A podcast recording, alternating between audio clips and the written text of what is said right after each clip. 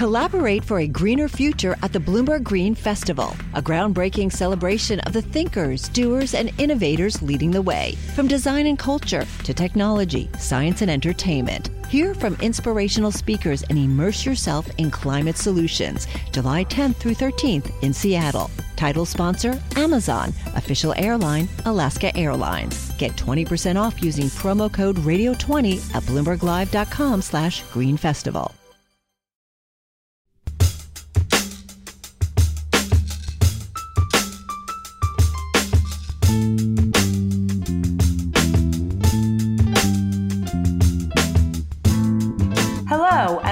To What Goes Up, a Bloomberg Weekly Markets podcast. I'm Sarah Ponczek, a reporter on the cross asset team. And I'm Mike Regan, a senior editor on the markets team. This week on the show, in the stock market today, it seems there's only one thing that's constant speed. The fastest fall into a bear market on record was met with a forceful rally. In fact, the fastest in about 90 years. We talked to one investor who, through all the back and forth, has been looking for opportunities. And as always, we'll close out the episode with our tradition, the craziest thing I saw in markets this week. And Sarah, I will have you know, I this podcast is a special occasion because I actually took a shower for this podcast. I can't really explain why, but I felt the need if I was going to talk to you and our distinguished guests that that I needed to take a shower. I have not felt that need when I'm writing and editing though, for whatever reason. It's all mental. We're not in the office. No one knows what we look like, what anyone here is wearing, how long it's been since anyone showered. But there's something about talking to someone, uh, to each other, where it feels like you need to at least feel presentable. that's, that's right. Well, everyone out there listening can take confidence that I smell that somewhat decent. You know, better better than I did a half an hour ago. but uh, he scrubbed. But let's welcome to the show our uh, guest for the first time. He is the CEO of the investment management firm Alger. His name is Dan Chung. Dan, welcome to the show. Thank you.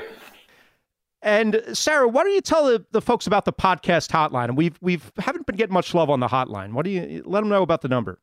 Yeah, come on. Everyone's at home. You should have more time to give us a call. You know the drill. If you hear or see any crazy stories in the markets, you have any questions for us, you just want to give us any feedback, you can give us a call. That number is 646 324 3490. And remember, if you leave us a message, we may even play it on the show for you to hear yourself.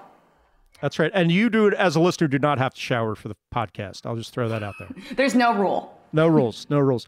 But then uh, I'm curious to hear your take on this this ferocious rebound in the markets we've seen this week. I was reading some of your thoughts uh, about how this will all play out. And uh, you did mention that you think, well, the economic recovery may be kind of slow and gradual, but you did expect sort of a V shaped recovery in stocks.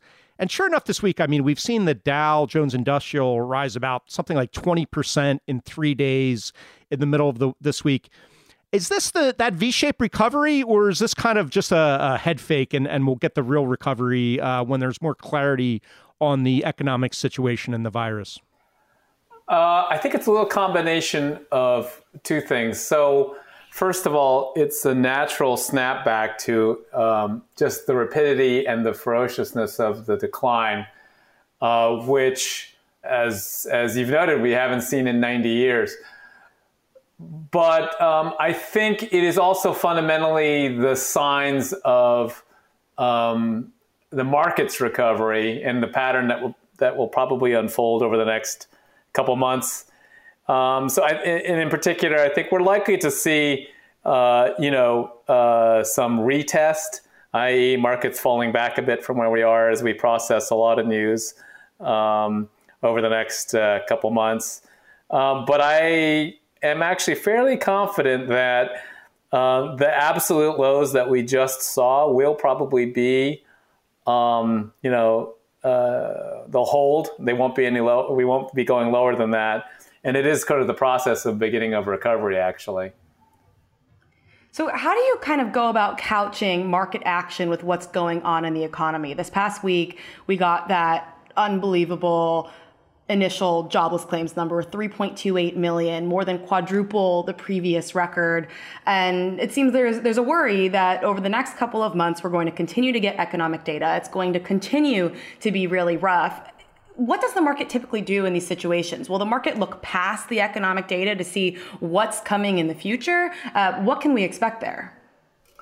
Right. So I think what we'll see is um, the market is always looking forward, and there, therefore, oddly enough, on the rapidity of the down, the decline, you know, it's sort of uh, the fear, um, the, uh, the the the the shock of things going from basically so good in February to so bad so quickly, and also the, in particular, the unknown and unexpected nature of this. I mean, this is this is really the first major health scare that we've had since uh, the influenza of 1918.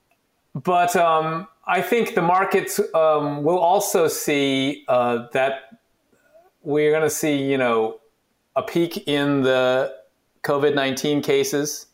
Um, Italy seems to have peaked, and um, you know that's a positive sign, really, for what the pattern might be in the U.S. And I don't want to minimize, of course. I mean, it, this is still a, a terrible healthcare crisis, and uh, many people are sick, and unfortunately, many people will uh, will die.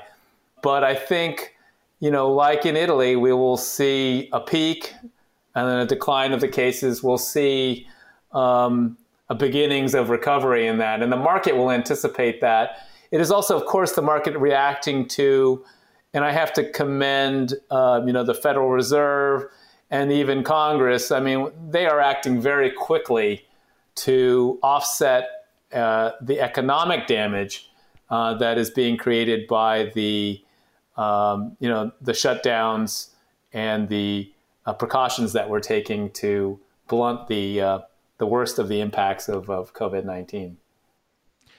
You know, Dan, I think, you know, the assumption is that this is a, a very harsh but sort of temporary shock to the economy.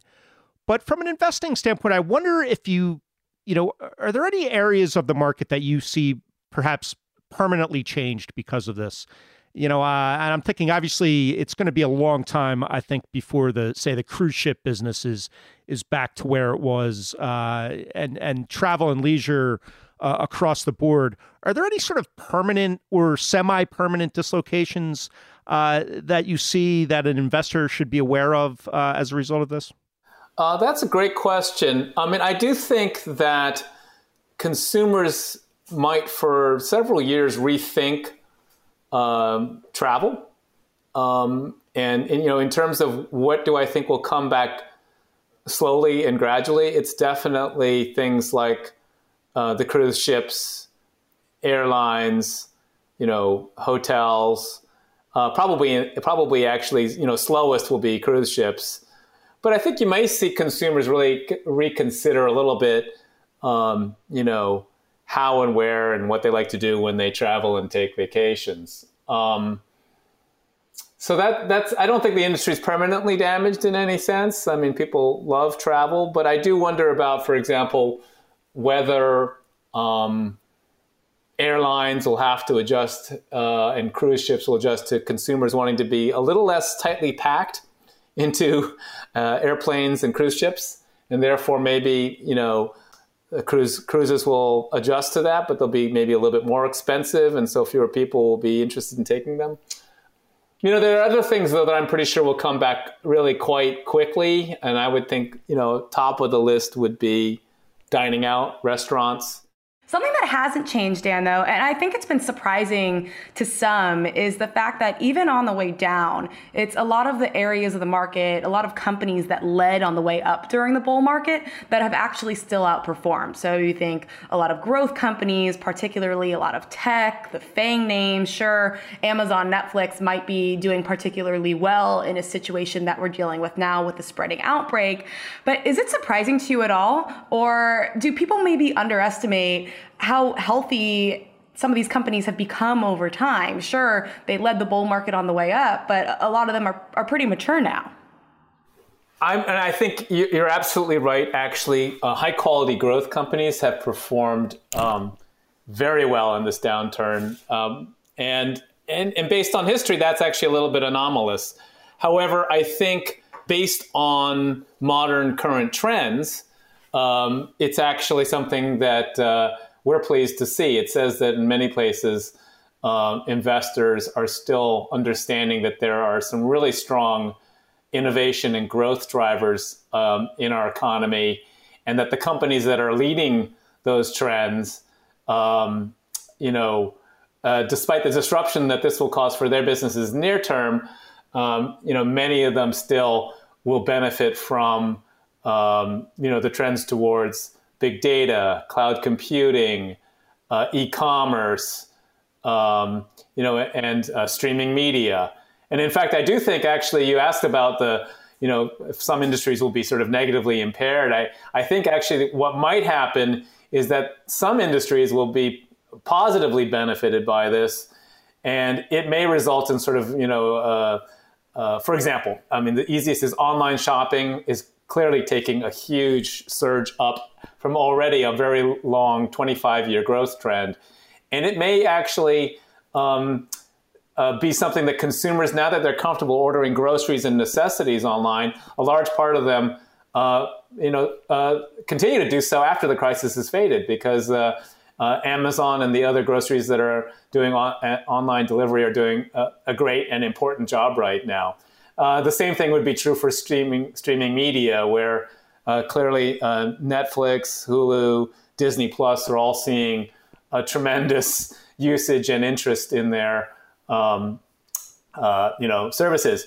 But on the more serious side, um, some of the most important cloud software and enterprise uh, technology companies are also benefiting because we are all having to work from home, and we are testing really in a dramatic fashion the, techno- the some of the newest technologies that allow us to do that. Um, so a lot of that is data center based and cloud center based, but also software as a service. And um, you know, I think a lot of the new technologies are proving um, their ability to adapt, uh, their ability to allow us to continue to function and run our businesses at a high level. And even, uh, you know, as we speak here, uh, many are using Zoom. I just got off a Zoom conference call. And uh, I've also uh, had my first uh, Zoom cocktail hour with a bunch of friends. and I think we'll find that some of these companies and the new products that they're delivering we're already in a growth trend. And in fact, this crisis is causing us to, to actually you know, use and benefit from their products. And so I, I, I do think that there's very good fundamental reasons why um, those companies and their stocks have held up well. And I, I think many of them, uh, when we come out of this crisis, will continue to reclaim their leadership in the market.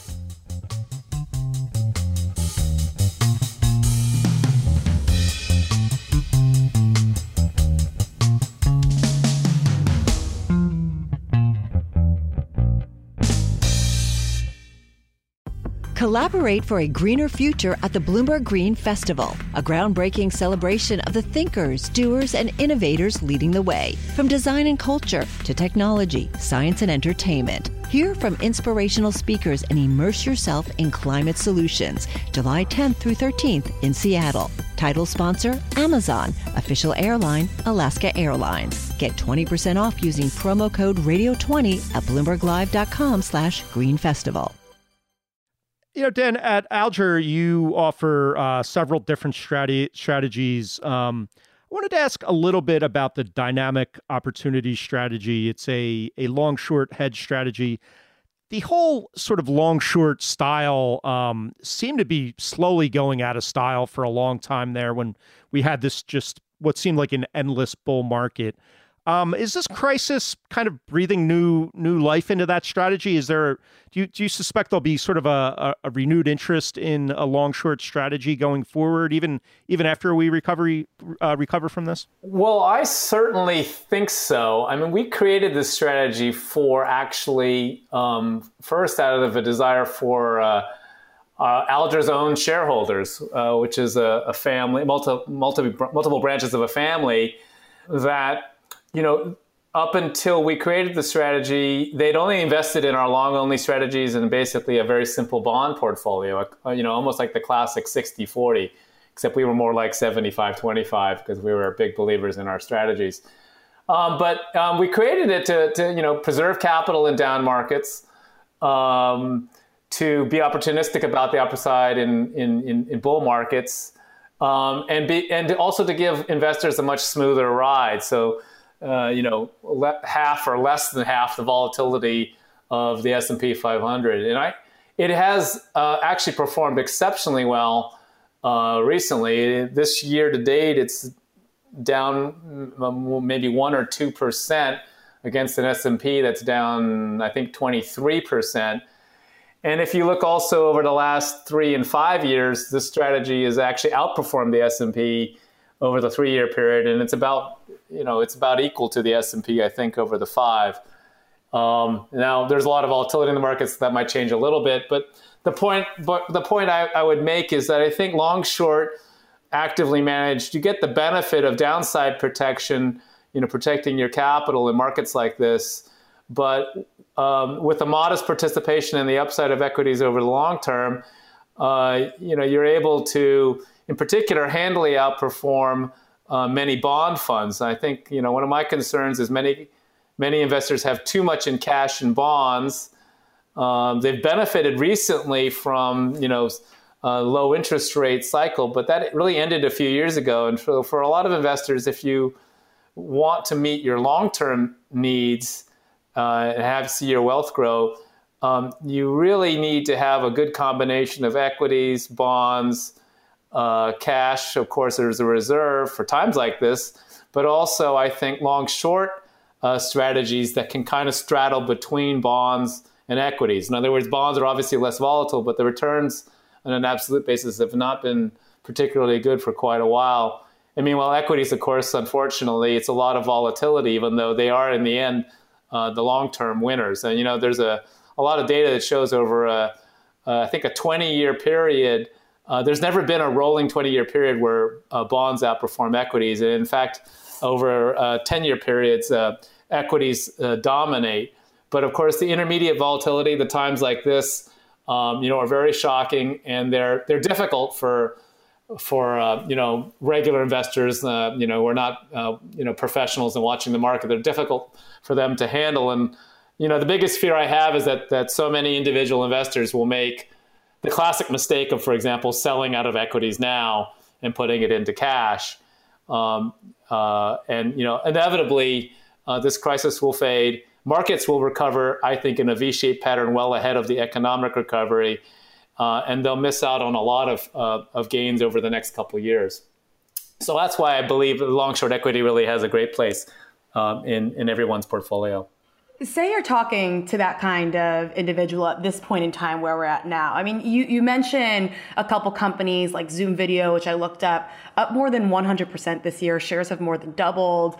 Um, that are potentially going to advance because of an unfortunate situation like this. Is it better at this point in time, seeing where we're at in markets and also with the development of the virus, to be thinking about companies that could see structural change to the upside due to an event of this sort? Or is it better to now be looking at companies that might be mispriced, may have been beaten down, brought down, as people say, threw the baby out with the bathwater? Um, I guess it's ultimately a question about value versus growth, maybe. But is, is it better to be looking at companies that might be mispriced at this point in time or companies that could see positive change?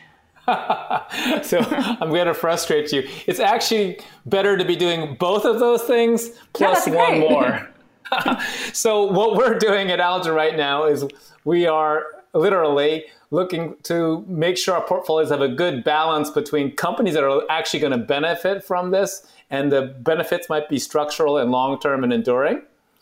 Um, I think Amazon and Netflix, whose stocks actually haven't done much this year, which has been highly defensive, but I think actually could could could really benefit from what's happening now.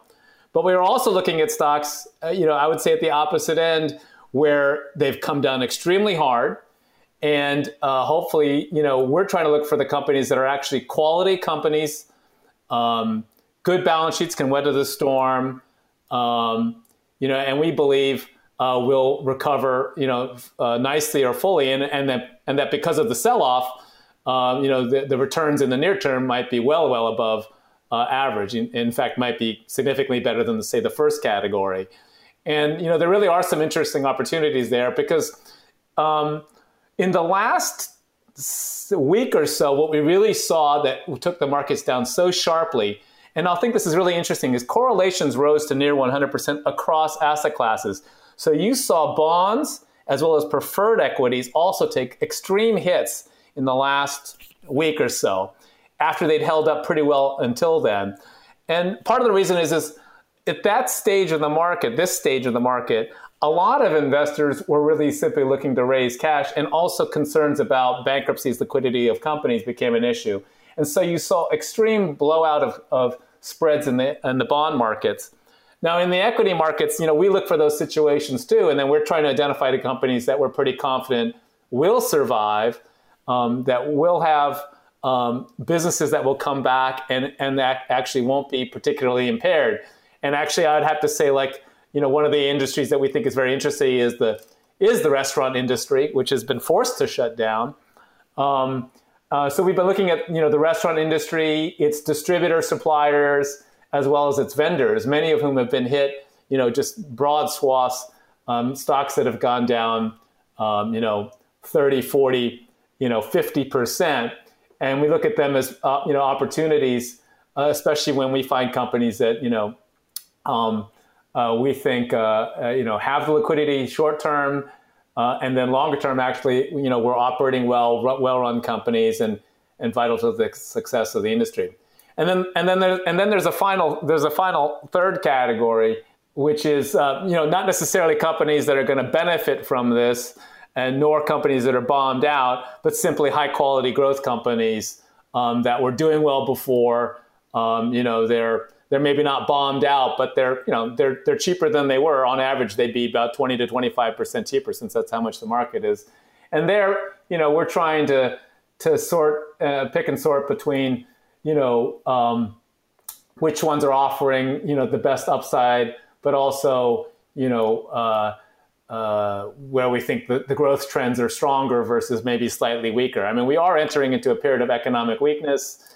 Uh, clearly, a lot of consumers and businesses are going to pull back. So one example I could I would highlight is we're we're looking carefully at those quality companies, but how much exposure do they have, for example, to small medium businesses? How much exposure do they have to say the travel industry versus the same kind of companies, but perhaps they have more exposure to uh, China, which is already recovering apparently, or you know more exposure to you know Fortune 1000 companies that will clearly pay their bills, stay in business. And, uh, you know, we're sorting through that with a, pretty big analyst team of about uh, 55 analysts and portfolio managers. And so those are the three categories that we're looking at. And we, when we try to construct a portfolio, we actually really want to be, um, I, I would say at this time, we were very fortunate to be allocated mostly to sort of long-term growth leaders and beneficiaries and high quality, not so much, of course, bombed out companies a month ago. But right now, we're looking to sort of um, uh, take advantage of the market dislocation. We're definitely adding to some companies that would be considered, you know, bombed out, uh, and also looking for those sort of um, uh, quality companies at a discount. So I hope that helps. But those are the three buckets we're looking at. I think that's uh, an excellent point, and I hope if anyone's out there in the power to to listen to Dan and and take those recommendations, they they do so. Um, Sarah, I like to think of what goes up as a small mom and pop operation, you know, and uh, you, you know what our our main product is? The craziest thing that we ever saw in markets. Very good. It's Very our good. it's our prototype. that's that's that is our flagship product. Uh, Dan, I don't. I hopefully they warned you about our gimmick here. The craziest thing we saw in markets this week. Uh, a lot of contenders, I think. Sarah, why don't you you kick it off? What's the craziest thing you saw this week? All right. So, to me, something that was really just unbelievable and kind of encapsulates everything that we are witnessing right now is the fact that at one point on Thursday, um, full disclosure, yes, we record on Thursdays, the Dow was more than 20% off of its bottom. So, if you are a very technical person, technically that would mean the Dow had entered a bull market at one point uh, just a couple weeks after it fell into a bear market, just with three days of a rally. So just pretty crazy. Uh, sure, it's very technical. Call it a bear market, call it a bull market, call it whatever you want to. But I think it's just really highlights uh, the manic, crazy situation that we're in right now. Absolutely. I, it's un, I know the word unprecedented has been used yeah. an unprecedented amount of times, but that's that's got to be Seriously, one of the craziest things Uh, yeah, but th- three days of a bull market, basically, is that all it took? Um, Dan, how about you? Have you witnessed any crazy uh, things in the market this week? Wow, that's a um, well in the real world market. I think the craziest thing, and I, I, I, you know, we really got to ask ourselves. Um, every time there's a major crisis, uh, you know what we seem to run out of first? Toilet paper. To- toilet paper. and uh, maybe you've seen the Johnny Carson 1973 during the oil crisis, but like why exactly are we all running for the toilet paper first? People are scared of what happens if you get yeah. stuck in your apartment without toilet paper. And then the other the other business that's where you seem to be running with toilet paper and uh, you know uh, uh, Johnny Johnnie Walker, you know, because uh, you know it's, it's toilet paper and booze have been i mean people are supposed to be stocking up on the essentials right but those aren't essentials dan but my you know i mean you know, I've seen signs that say, you know, drive-in hands-free rosé for sale. I'm thinking like, uh, okay, so I need my toilet paper and I need my rosé and I need my Johnnie Walker. Maybe we'll have to create a national strategic toilet paper reserve uh, after this crisis, I guess, to to prepare for the the next one. What, TPR. T- the TPR, yep. That's what we'll call it. the, TP- the TPR. so what's yours? Well, mine mine goes back to your observation about everyone using Zoom video now, and it's uh, on Thursday. The SEC actually came uh, out with an order where it it halted trading in Zoom technologies with the ticker Zoom.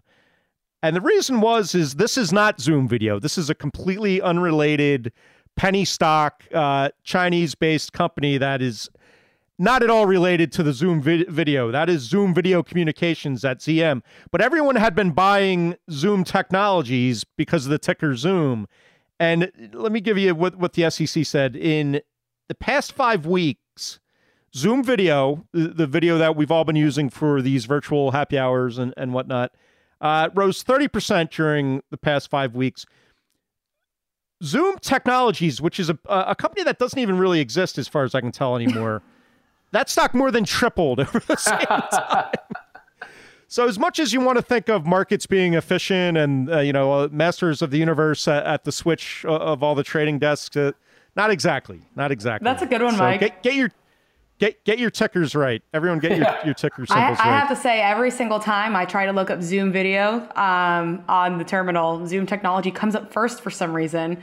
Uh, you just have to go around it. yeah, maybe it's our fault then. Yeah.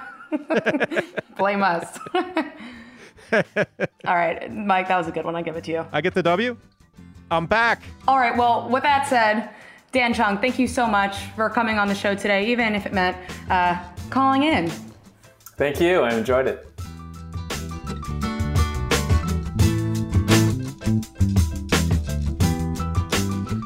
What Goes Up will be back next week. Until then, you can find us on the Bloomberg Terminal, website, and app, or wherever you get your podcasts. We'd love it if you took the time to rate and review the show on Apple Podcasts so more listeners can find us. And you can find us on Twitter. Follow me at, at Sarah Ponczek, Mike is at Reganonymous, and you can also follow Bloomberg Podcasts at Podcasts. What Goes Up is produced by Topher Forhecz. The head of Bloomberg Podcast is Francesca Levy. Thanks for listening. See you next time.